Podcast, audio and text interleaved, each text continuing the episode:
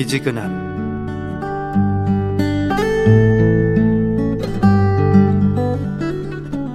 요한계시록 3장 16절 내가 이같이 미지근하여 더웁지도 아니하고 차지도 아니하니 내 입에서 너를 토하여 내치리라 라오디게아의 실지 형편은 이미 주님에 의해 완전히 감찰되었습니다. 그분이 그들의 상태를 보실 때 그분은 그들을 토하여 내치겠다고 말씀하십니다.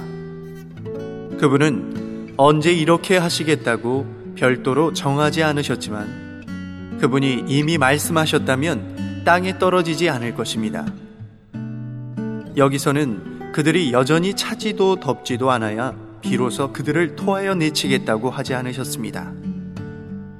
우리가 성경 전체에서 어떤 부분의 용어도 여기보다 더 엄중한 곳을 볼 수 없습니다.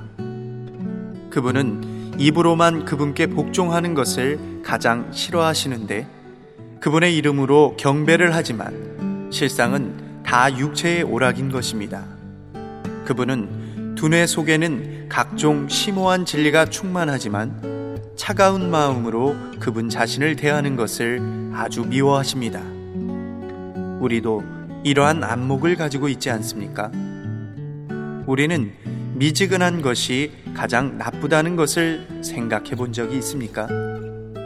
그러나 주님께서 가장 미워하시는 것은 바로 이것입니다. 기독도보 상권 중에서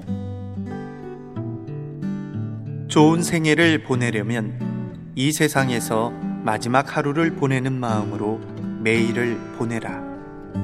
존 번연